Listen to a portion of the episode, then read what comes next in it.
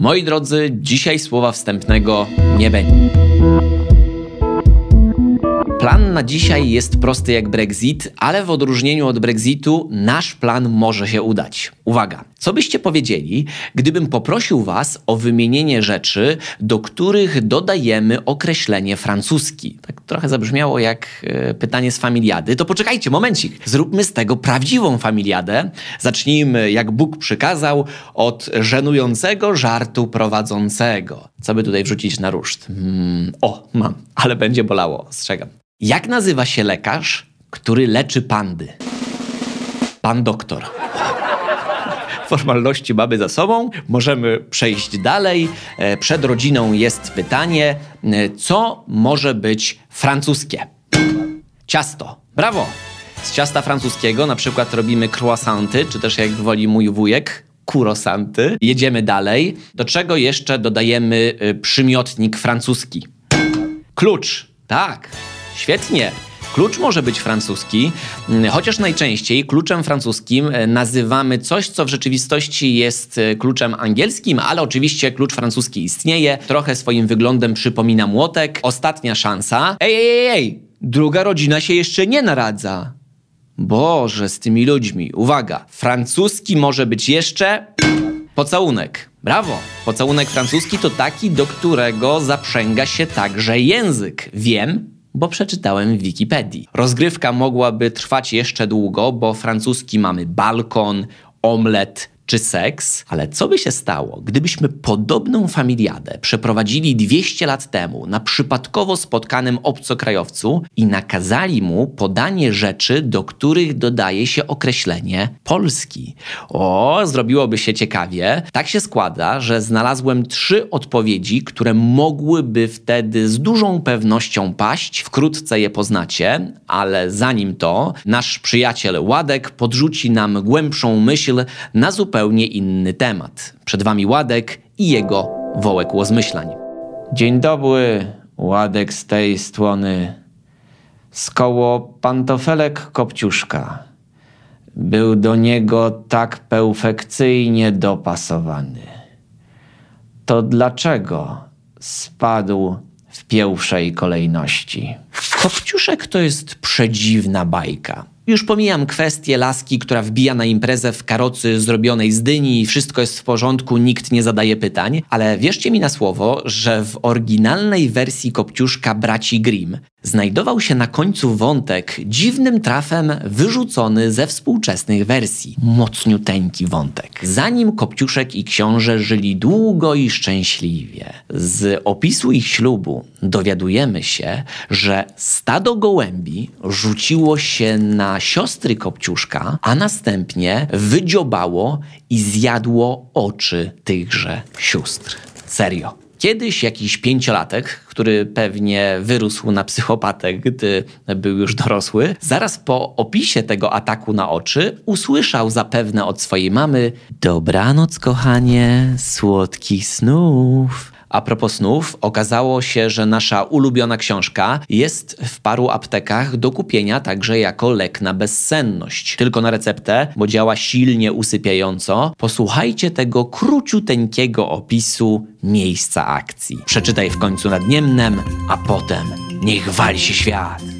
Z jednej strony widnokręgu wznosiły się niewielkie wzgórza z ciemniejącymi na nich borkami i gajami, nadal zdanie, z drugiej wysoki brzeg Niemna. Piaszczystą ścianą wyrastający z zieloności ziemi, a koroną ciemnego boru oderżnięty od błękitnego nieba, zdanie trwa dalej, ogromnym półkolem obejmował równinę rozległą i gładką, zdanie, z której gdzieniegdzie tylko wyrastały dzikie, pękate grusze. To naprawdę jest cały czas to jedno zdanie. Stare, krzywe wierzby i samotne słupiaste topole. Na szczęście koniec tego zdania. Gdybyśmy tak opisywali miejsca obecnie, to pytając kogoś na ulicy, gdzie jest dworzec, usłyszelibyście z jednej strony betonu ziemi Mariot pnie się ku błękitnemu niebu, a z drugiej taksówek postój, z którego gdzieniegdzie wyrasta uber dziki i samotny. Po środku tego dom żelaznej kolei stoi, który z daleka zapach zapachem moczu cię przywita. Przepraszam, już popłynąłem, ale zanim popłynę jeszcze bardziej, oddam was w dobre ręce. Sprawdźcie, czy uda wam się odpowiedzieć na zagadkę wujka Radka. Proszę Państwa, Bugatti. Producent szybkich i drogich jak masło samochodów. To firma tradycyjnie A. Francuska. B. Włoska. C hiszpańska. No jaka? Odpowiedź na końcu odcinka, obiecuję, a przed nami gwóźdź programu. No to myli Państwo, familiada trwa dalej i tym razem odpowiadać będzie obcokrajowiec sprzed 200 laty. Jedziemy. Jakie słowo może mieć przymiotnik polski? Kołtun. Co? Kołtun polski. Cóż to takiego? Kołtunem były nazywane włosy zbite w jeden pęk, niemożliwy do rozczesania. Musicie sobie wyobrazić jednego wielkiego i długiego dreda, który był jak Hermann Gering. Tłusty, lepki i śmierdzący. Kołtun, który zachował się w zbiorach Muzeum Wydziału Lekarskiego w Krakowie, po rozłożeniu ma półtora metra długości, ale w polskich dziejach były o wiele dłuższe egzemplarze. Chcemy czy nie chcemy, cała Europa do słowa kołtun dodawała polski. Nawet oficjalna medyczna nazwa po łacinie to plica polonica, dosłownie polski zawijaniec. Dawni lekarze pisali, że kołtun to polska choroba narodowa, tu wybuchła jej epidemia i w Polsce najłatwiej ją złapać. Dobrze słyszeliście. Ludzie dawniej byli przekonani, że kołtun to choroba zaraźliwa. Przecież królu złoty. Kołtun nie powstaje dlatego, że żyje w brudzie, nie myje się, nie czesze.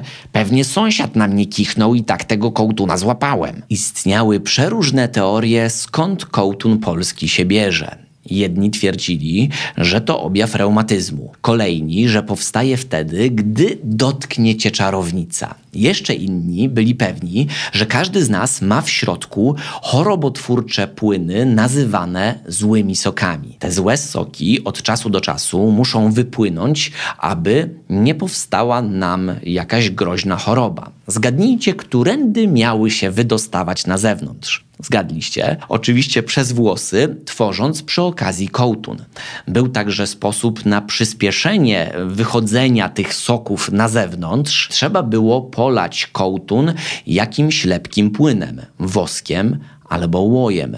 No nieźle. Na pewno pomagało. Oczywiście zdarzały się pojedyncze głosy rozsądku, które wprost mówiły, że kołtuny to efekt braku elementarnej higieny i trzeba je masowo ścinać. Mało kto ich słuchał. Zamiast tego społeczeństwo radośnie hodowało te okropne odwłoki, które na serio, ale to serio były obrzydliwe. Ja myślę, że nawet wszom mieszkającym na kołtunie musiało się zbierać na wymioty. Nasi pradziadowie masowo wierzyli, że kołtun jest dobry, bo przecież przez niego wychodzą z ciała wszystkie złe moce. Prędzej by sobie rękę odrąbali, niż ścieli swój zdrowotny kołtun. Bali się, że zaraz po ścince dopadnie ich głuchota, ślepota, krwotoki, a nawet nagła śmierć. Gdy już jednak kołtun był realnie dokuczliwy, bo się ktoś o niego potykał, albo wszy biegało po nim tak dużo, że ciężko było je nosić, to decydowano się na rytualne strzyżenie. Zaraz po nim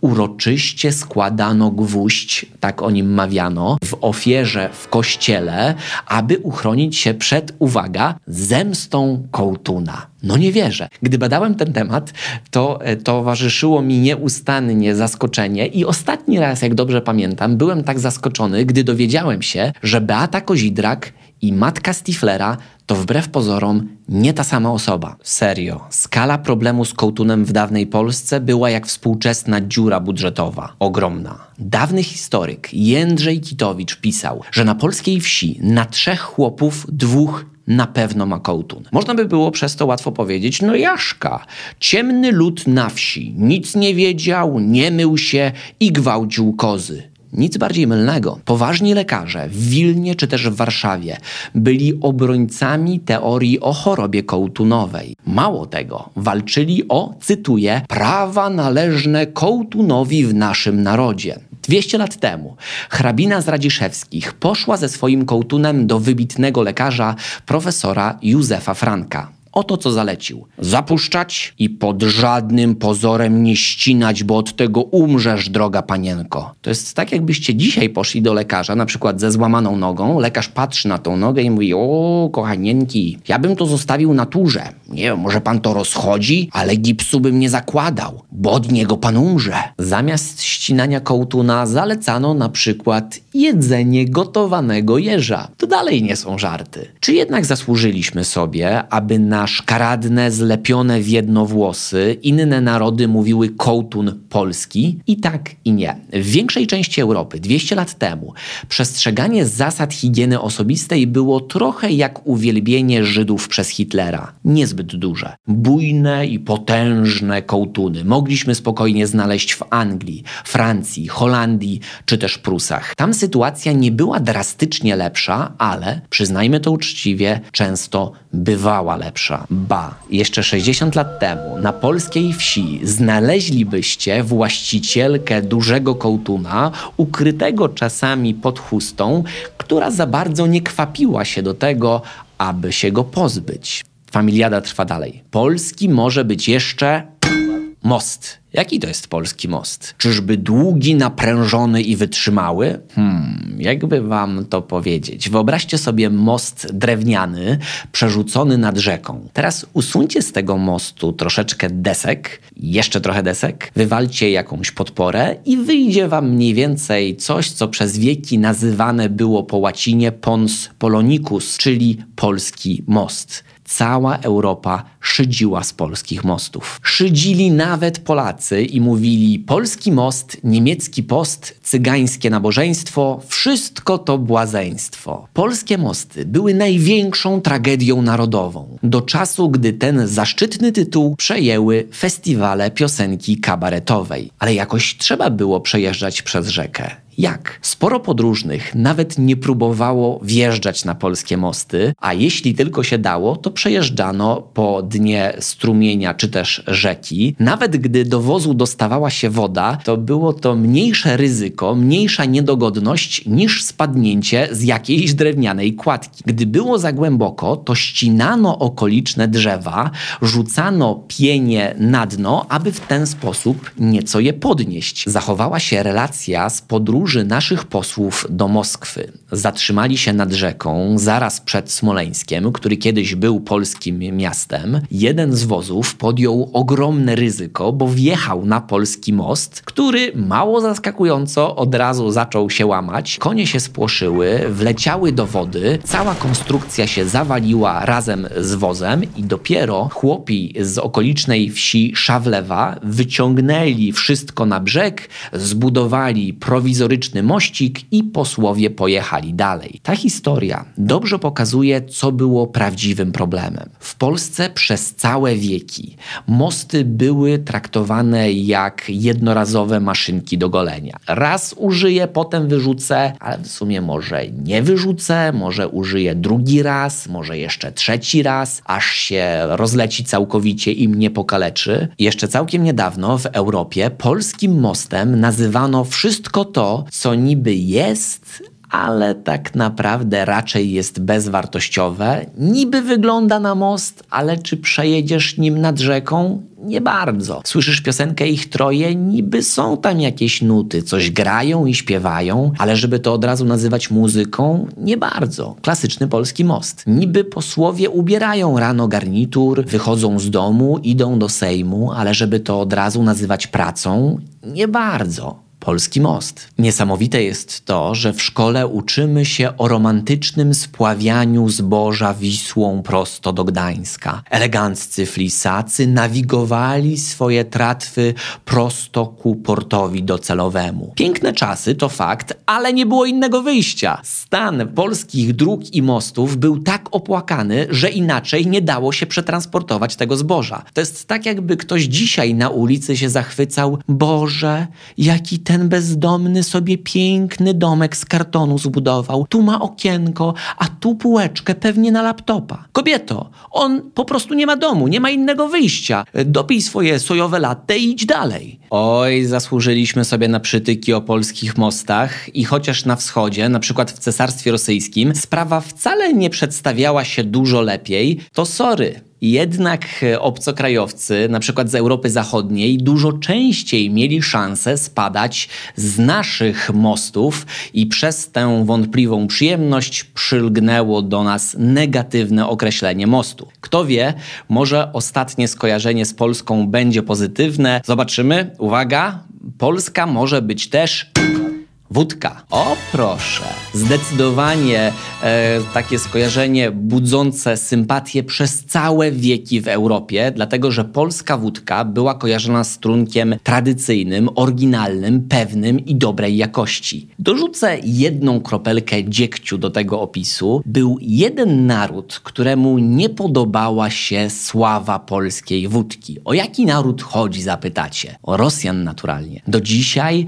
rozgorzały jest ostry spór na temat tego, kto masowo zaraził do wódki pasją Europejczyków. Czy my, czy oni. Pewnie nigdy się tego nie dowiemy, tak samo jak tego, gdzie są pieniądze za las. Nie zmienia to jednak faktu, że sława w Europie polskiej wódki była jak ona sama mocna. Początkowo i u nas, i u naszych sąsiadów nie tankowano jej w celach e, takich rekreacyjnych, a terapeutycznych. Była powszechnie uznanym lekiem na przeróżne dolegliwości. Wąchano ją na katar. Wsmarowywano w skórę, gdy coś nieprzyjemnego na skórze wyskoczyło, czy też pito małymi łykami na problemy żołądkowe, e, często przed każdym posiłkiem, tak na wszelki wypadek na ewentualne problemy trawienne również przed śniadaniem. W pewnym momencie jakiś spostrzegawczy geniusz zauważył, że wódka niesamowicie ułatwia zasypianie kobietom w ciąży i dzieciom. Wow! Zastanawiam się, czy takie dziecko po w cudzysłowie sesji leczniczej z butelką wódki mówiło do swojej mamy przed zaśnięciem: Ja ciebie szanuję, a ty mnie? Dawna wódka wcale nie była dużo słabsza e, od tej współczesnej. Miała najczęściej około 35%. Mała jej butelka stała w domowych apteczkach, e, często obok toruńskich pierników, również używanych w celach leczniczych. Z czasem coraz częściej częściej zaglądano do tej domowej apteczki, niekoniecznie po to, aby przegryźć piernika. Tak to zostawmy. Zresztą samo słowo wódka początkowo kojarzono głównie z lekarstwem. Mówiono także okowita, od łacińskiego aqua vitae, dosłownie woda życia. Na wódkę pitą tak nieco bardziej dla przyjemności mówiono gorzałka od słowa gorzeć, czyli palić się. I nasz hit eksportowy, polska wódka, palił przełyki i żołądki Duńczyków, Holendrów, Anglików, Niemców, Austriaków, czy też, uwaga, samych Rosjan. Na koniec mam dla Was dobre wieści. Mało kto w Europie już pamięta o polskim kołtunie i o polskim moście, na całe szczęście. Raczej o polskiej wódce się pamięta albo się też nie pamięta, jeśli za dużo się jej po prostu użyło. Jest to marka jednak kojarząca się pozytywnie. Z tymi określeniami E, powiązanymi z narodami, e, z czymś, co jest polskie, francuskie, czy też jakiekolwiek inne, bywa różnie. Nie zawsze jest to sprawiedliwe i słuszne. Klasycznym przykładem jest ryba po grecku. Mam nadzieję, że nikomu nie zrujnuję przyszłej wigilii, gdy powiem, że ryba po grecku ma z Grecją tyle wspólnego, co demokracja ludowa z demokracją. Niewiele. Mało kto w Grecji w ogóle słyszał o takim pomyśle. Grecy także nie przepadają za tą rybą, po prostu tak sobie ją ktoś kiedyś kiedyś nazwał. Miejmy jednak nadzieję, że te przyszłe określenia powiązane z Polską będą raczej pozytywne. To jest zadanie na dzisiaj. Wpiszcie w komentarzu rzeczy, które uważacie, że już się kojarzą z Polską albo będą kojarzyły się z Polską. Mogą być pozytywne, mogą być negatywne. Jeśli słuchacie tego w formie podcastu, e, to po prostu o tym pomyślcie. Ja tymczasem bardzo dziękuję Wam za dzisiaj. Do usłyszenia następnym razem. Oczywiście została nam jeszcze odpowiedź na zagadkę wujka Radka. To A. Bugatti to firma tradycyjnie francuska, mimo że została założona we Francji przez Włocha. A tymczasem z prędkością Bugatti subskrybuj ten podcast o dumnej nazwie Polimaty 2 i zrecenzuj go, jeśli to możliwe. Bardzo Wam za te aktywności dziękuję. Do usłyszenia następnym razem.